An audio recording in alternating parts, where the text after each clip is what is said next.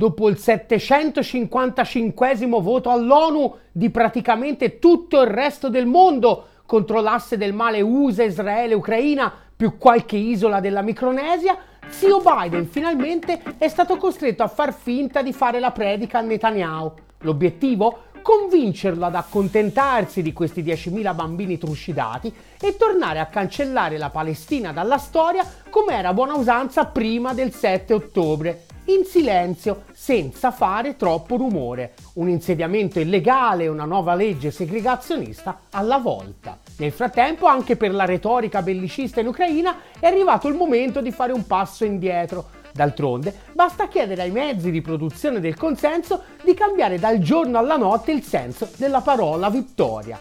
Fino a ieri significava riconquistare tutti i territori persi dopo il 24 febbraio, eppure la Crimea. Oggi, come ha affermato anche il capo del Consiglio di sicurezza ucraino Danilov alla BBC, già aver continuato a combattere per due anni può essere considerato una vittoria e senza l'approvazione di un bel pacchetto di aiuti sostanzioso, il rischio immediato nei prossimi mesi è di ritrovarsi con un'Ucraina in bancarotta e senza manco più l'accesso al mare. Anche in Asia le cose vanno peggio del previsto. Il Vietnam, ad esempio, veniva annoverato tra le punte di diamante di quella che veniva definita l'Alt Asia, e cioè i paesi in via di sviluppo asiatici che potevano diventare la nuova Cina, altrettanto convenienti ma molto più docili nei confronti dell'Occidente. Evidentemente a Washington di cominciare a capire che il mondo è cambiato, continuano a non averne molta voglia. L'era delle repubbliche delle banane nel sud del mondo, infatti, temo, è tramontata per sempre e i paesi sovrani di essere arruolati in qualche schieramento non ne vogliono sapere ed ecco così che martedì da noi veniva accolto in pompa magna Xidada per inaugurare una nuova stagione di partnership strategica ai massimi livelli tra i due paesi.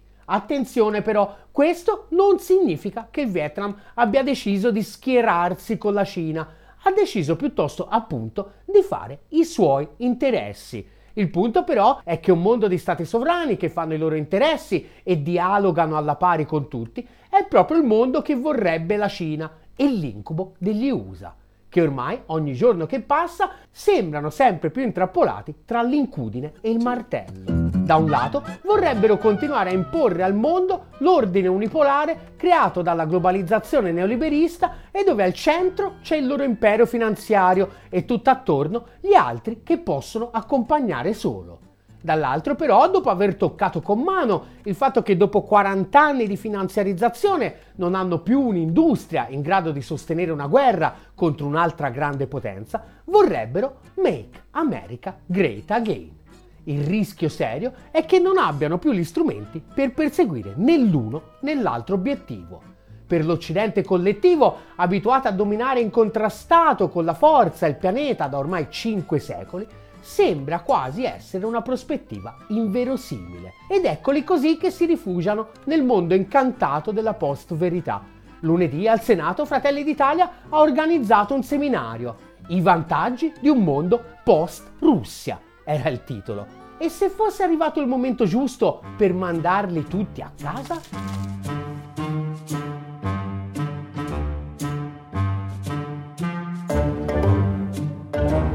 Martedì scorso è tornata in scena l'Assemblea Generale delle Nazioni Unite, chiamata a riunirsi di nuovo in via straordinaria dopo poco più di un mese dal voto del 26 ottobre.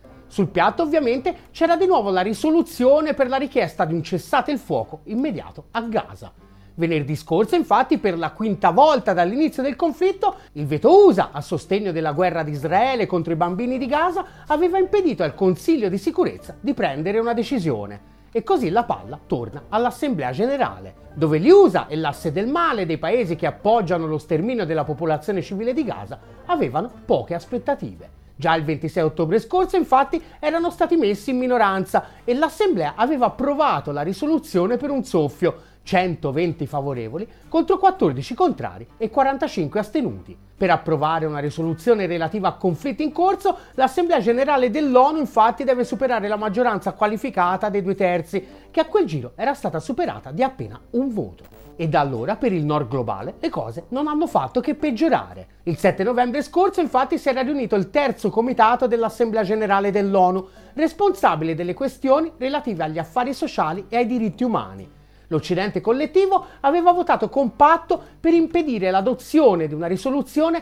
che condannava l'uso di mercenari come mezzo per violare i diritti umani e impedire l'esercizio del diritto dei popoli all'autodeterminazione, contro una delibera che prevedeva la promozione di un'equa distribuzione geografica dei membri degli organi previsti dal Trattato sui diritti umani, e cioè che a decidere sulle questioni inerenti ai diritti umani non fossero sempre solo i rappresentanti di una piccola minoranza di paesi privilegiati, contro un'altra risoluzione che mirava a promuovere diritti umani e diversità culturale, che non sia mai che qualcuno si metta in testa che esistono altre culture legittime oltre a quella delle ex potenze coloniali, eppure contro un'altra per la promozione di un ordine internazionale democratico ed equo. Ma tutte e quattro le volte, fortunatamente, sistematicamente, era stato preso a pesci in faccia.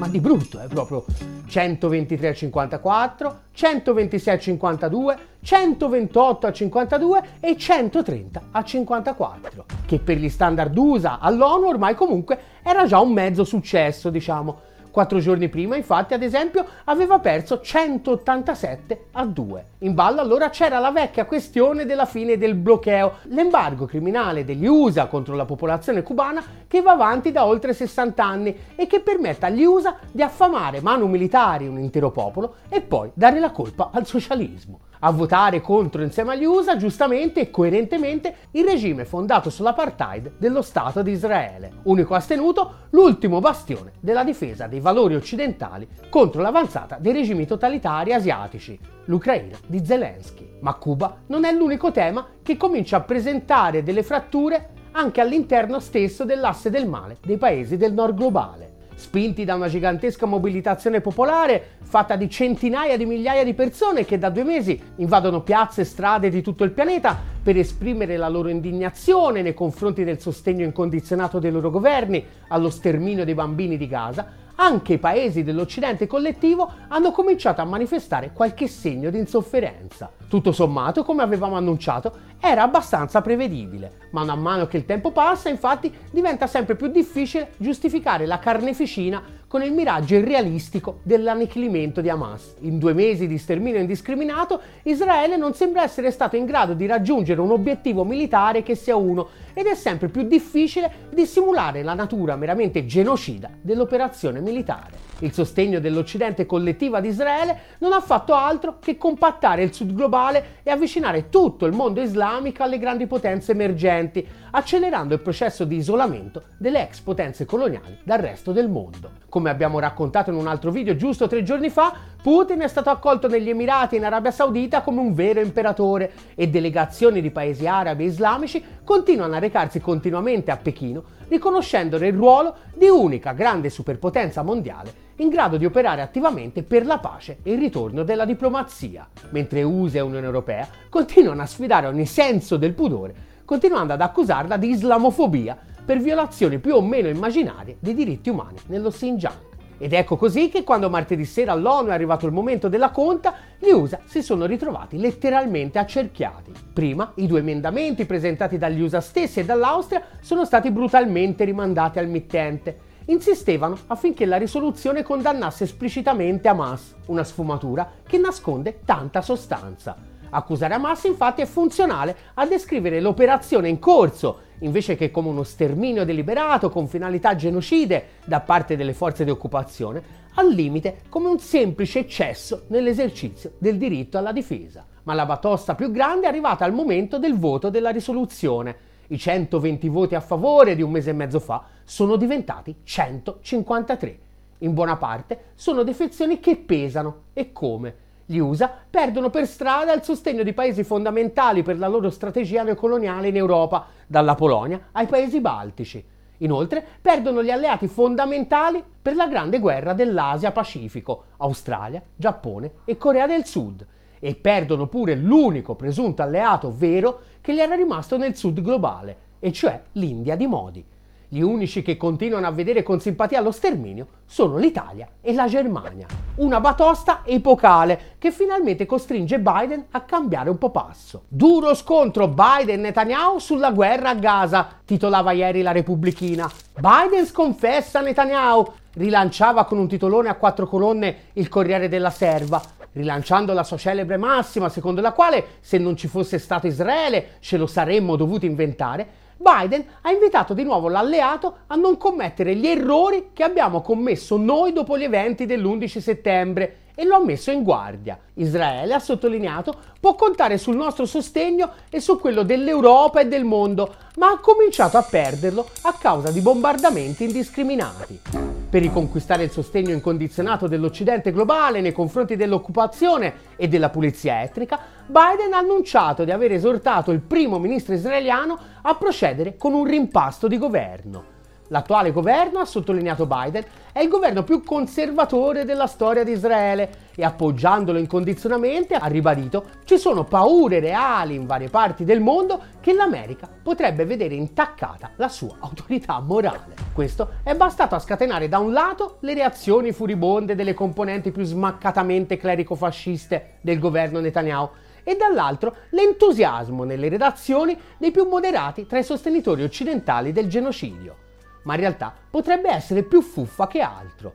Il piano infatti sembra essere piuttosto chiaro, continuare la pulizia etnica, ma con un po' più di tatto e di savoir-faire, nominare un governo di unità nazionale che unisca di nuovo gli israeliani e rimettere sul tavolo la questione dei due stati, ma proprio come avveniva prima del 7 ottobre, semplicemente come arma di distrazione di massa per tenersi buoni gli alleati arabi che sono stati costretti a dimostrare un po' di solidarietà nei confronti dei palestinesi per non farsi impalare dalle piazze, ma che in realtà della causa palestinese ovviamente se ne strasbattono i coglioni. Una svolta quindi più cosmetica che altro, ma anche le svolte cosmetiche segnalano sempre qualcosa di più profondo. E in questo caso segnalerebbero appunto le difficoltà degli USA, che sono perlomeno costretti ad ammorbidire i toni per cercare di mettere un argine all'emorragia di consensi che la loro leadership globale continua a subire, da Gaza all'Ucraina. La seconda notizia del momento infatti è il ritorno di Zelensky a Washington. Come scrive Simplicius The Thinker sul suo profilo su Substack, il circo Zelensky arriva in città per un ultimo bis. E anche qui siamo di fronte a un altro arretramento e a un altro tentativo di cambiare la narrativa. Il capo del Consiglio per la sicurezza nazionale dell'Ucraina, Alexei Danilov, intervistato dalla BBC, lo ammette piuttosto chiaramente. Se fino a pochi mesi fa vittoria significava niente po' di meno che riprendersi tutti i territori e pure la Crimea, oggi il semplice fatto che abbiamo continuato a difendere il nostro paese per due anni è già una grossa vittoria. Insomma, chi si accontenta gode. D'altronde oggi le priorità sono cambiate Oggi la priorità è evitare da un lato la bancarotta e dall'altro che Putin in primavera si possa riprendere Kharkiv e poi pure Odessa, ricongiungendosi così alla Transnistria, escludendo l'Ucraina dall'accesso al mare. Sostanzialmente significherebbe costringere l'Ucraina a costruire e mantenere rapporti di buon vicinato con la Russia, dalla quale dipenderebbe per accedere al mare e quindi ai mercati internazionali. Entrambe ipotesi che senza un sostanzioso nuovo pacchetto di aiuti da parte degli USA potrebbero rivelarsi drammaticamente realistiche. Per gli interessi strategici USA sarebbe un'altra sberla di dimensioni veramente epiche, motivo per cui tendenzialmente sono abbastanza convinto che alla fine una qualche soluzione la troveranno, ma al momento è tutt'altro che scontato. Dopo che il Congresso la settimana scorsa ha negato l'approvazione del nuovo pacchetto da 60 miliardi di aiuti, Zelensky è corso appunto a Washington per provare a convincere i repubblicani. I need money. Come riporta sempre Simplicius, Zelensky avrebbe garantito la volontà di mobilitare altri 500.000 cittadini ucraini in sostanza, gli sta dicendo che se gli danno altri soldi, si impegna a mandare nuova carne da macello al fronte per indebolire la Russia. Ma tra i trampiani la promessa non sembra avere fatto poi molta breccia. Zelensky è qui a Washington oggi per elemosinare i vostri soldi, scrive su Twitter la turbo-trampiana Marjorie Taylor Greene. E Washington, guerra fondaia, vuole dargli dollari americani illimitati. Quanti soldi spenderà Washington per massacrare un'intera generazione di giovani ucraini mentre Washington combatte la sua guerra per procura contro la Russia? Al posto di 60 miliardi, per ora Zelensky si è dovuto accontentare di 200 milioni. Un po' pochino. Come ricorda sempre Simplicius, il Kiev Independent nel settembre scorso titolava La guerra contro la Russia costa all'Ucraina 100 milioni al giorno. Ma per gli USA c'è anche un terzo fronte che inizia vistosamente a scricchiolare. È quello delle alleanze dell'Asia-Pacifico per contenere la Cina. Ne avevamo parlato un paio di settimane fa, quando i titoli dei giornali erano tutti concentrati sul bilaterale tra Xi e Biden nella location dove avevano girato Dynasty a San Francisco e si erano dimenticati di raccontare cosa stava succedendo attorno. Quello che stava succedendo era la riunione annuale dell'APEC, durante la quale i partner asiatici degli USA si aspettavano di portare a casa la firma definitiva dell'IPEF, l'Indo-Pacific Economic Framework, l'accordo commerciale che avrebbe dovuto garantire un bel flusso di investimenti in dollari nell'area e che però è malamente naufragato. A opporsi all'IPEF infatti erano stati la sinistra democratica e i sindacati, che uno dice, e da quando mai i sindacati e la sinistra democratica contano qualcosa negli USA? Beh, semplice, da quando Biden, mentre veniva preso a sberle dai russi in Ucraina, ha realizzato che quel poco di industria che era rimasto ancora negli USA non era sufficiente per fare la guerra contro una grande potenza. Soluzione? Make America Great Again, una quantità spropositata di incentivi pubblici per reindustrializzare gli Stati Uniti che però potrebbe essere più semplice da dire che da fare, e non solo, perché significa aumentare deficit e debito pubblico a dismisura, proprio mentre sempre più paesi in giro per il mondo, dopo che hanno visto che fine fanno le riserve in dollari non appena fai qualcosa che non piace a Washington, di comprarsi tutto sto debito, non è che ce n'abbiano poi tantissima voglia. C'è un problema ancora più profondo. Quando li usa infatti tra delocalizzazione e finanziarizzazione hanno deciso di devastare la loro capacità produttiva, non l'hanno fatto per capriccio, sono stati in qualche modo costretti. Dopo decenni di Stato sviluppista e di politiche keynesiane, infatti, i lavoratori avevano accumulato così tanto potere da mettere seriamente a rischio la gerarchia sociale su cui si fonda il capitalismo, dove io che ho il capitale so io e te non sei un c***o. Come scriveva Huntington nella celebre relazione commissionata nel 1973 dalla Commissione Trilaterale e che poi in Italia venne tradotta con tanto di introduzione del compagno Gianni Agnelli, negli USA ormai c'era un eccesso di democrazia che metteva a repentaglio il dominio dei capitalisti. Bisognava dare una bella sforbiciata alla democrazia e per farlo la cosa migliore era massacrare il mondo del lavoro, che è dove la democrazia nasce e acquista potere. Le delocalizzazioni e la finanziarizzazione sono stati gli strumenti che hanno permesso appunto di massacrare il mondo del lavoro e quindi l'eccesso di democrazia che stava turbando i sonni degli onesti multimiliardari. E per 50 anni il giochino ha funzionato benissimo. I capitalisti hanno fatto una montagna di quattrini spropositata e gli USA da una vivace democrazia si sono trasformati in una triste oligarchia. Peccato però che a guadagnarci non siano stati solo i capitalisti occidentali, ma anche gli stati sovrani del sud del mondo che si sono sviluppati e ora minacciano il dominio USA. Ecco quindi che gli USA tornano a investire nella loro industria. Ma il problema che 50 anni fa li ha spinti a devastare il tessuto produttivo mica è stato risolto. È sempre lì, è strutturale ed è bastato tornare a investire per un paio d'anni nell'economia reale che già si è fatto sentire. E come? I lavoratori dell'automotive negli ultimi mesi hanno condotto una battaglia epocale che li ha portato a strappare aumenti salariali e miglioramenti delle condizioni di lavoro senza precedenti.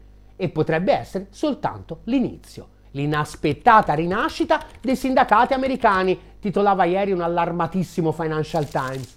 Secondo un'analisi di Bloomberg, riporta l'articolo, più di 485.000 lavoratori statunitensi hanno partecipato a 317 scioperi nel 2023, più di qualsiasi altro momento negli ultimi due decenni. Sono gli stessi sindacati che all'APEC hanno impedito agli USA di rafforzare la loro egemonia nel sud-est asiatico sulla pelle dei lavoratori americani a suon di investimenti destinati alle delocalizzazioni e di un bel mercato a disposizione delle loro merci a basso prezzo. Il risultato?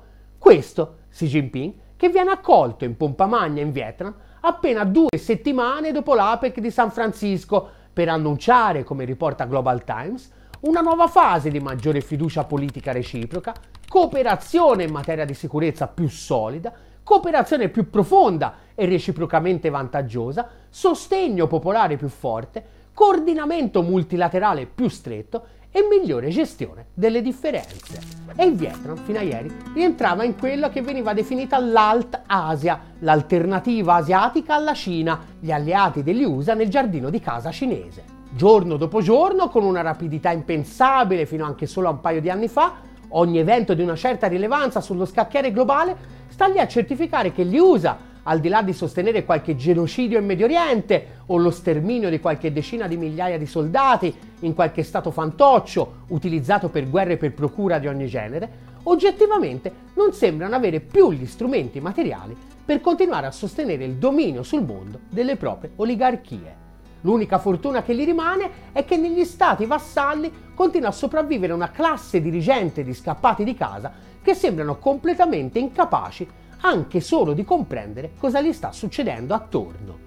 Di fronte ai mille mila eventi epocali degli ultimi giorni, le prime pagine dei giornali filogovernativi ieri sembravano una parodia. Case occupate! È svolta! titolava il giornale. Meloni antifascista! rispondeva Libero. La Meloni in aula fa a pezzi sinistra e Conte, rilanciava la verità. Da nessuna parte né un titolo sull'impasse israeliana, né uno sulla debacle di Zelensky, né uno sul Vietnam. Niente, solo ed esclusivamente armi di distrazione di massa per un popolo di bottegai che si crogiuola beato nel suo declino mentre al Senato il principale partito di governo organizzava un convegno che sembrava una messa in scena di Borat. I vantaggi di un mondo post-Russia, il titolo. A organizzarlo l'ex ambasciatore italiano in Israele e Stati Uniti, nonché ministro degli esteri di uno dei peggiori governi in assoluto della storia repubblicana, Giulio Maria Terzi di Sant'Agata, erede del nobile casato lombardo dei Terzi, un simbolo eccellente per un paese precipitato di nuovo nell'oscurantismo feudale, dove la classe dirigente è così scollegata dalla realtà da impiegare il suo tempo per chiedersi cosa succederà quando la Russia non sarà più una federazione, ma sarà spaccata in 25 piccoli stati autonomi. Mai come oggi lo possiamo dire con chiarezza, altro che there is no alternative, altro che il grande disegno del capitale che ha sconfitto i lavoratori ed è destinata a dominare incontrastato in eterno. Qui siamo di fronte a degli scappati di casa alla canna del gas. Ciao da Roberto! Quanti chili pesa? Anche la Palù, signori! Attenzione! A Telemarket le cose sono andate male e dobbiamo chiudere. Siamo in liquidazione. Per Natale non fare l'analfo liberale. Visita il nostro sito www.ottolinatv.it e regalati un Natale davvero Ottoliner. È arrivata l'ora di rialzare la testa e di mandarli a casa, dal primo all'ultimo. Per farlo abbiamo bisogno prima di tutto di un vero e proprio media che sia in grado giorno dopo giorno di smascherare le buffonate che ci vorrebbero spacciare al posto dell'informazione. Aiutaci a costruirlo. Aderisci alla campagna di sottoscrizione di Ottolina TV su GoFundMe e su PayPal. E chi non aderisce è Giulio Maria Terzi di Sant'Agata.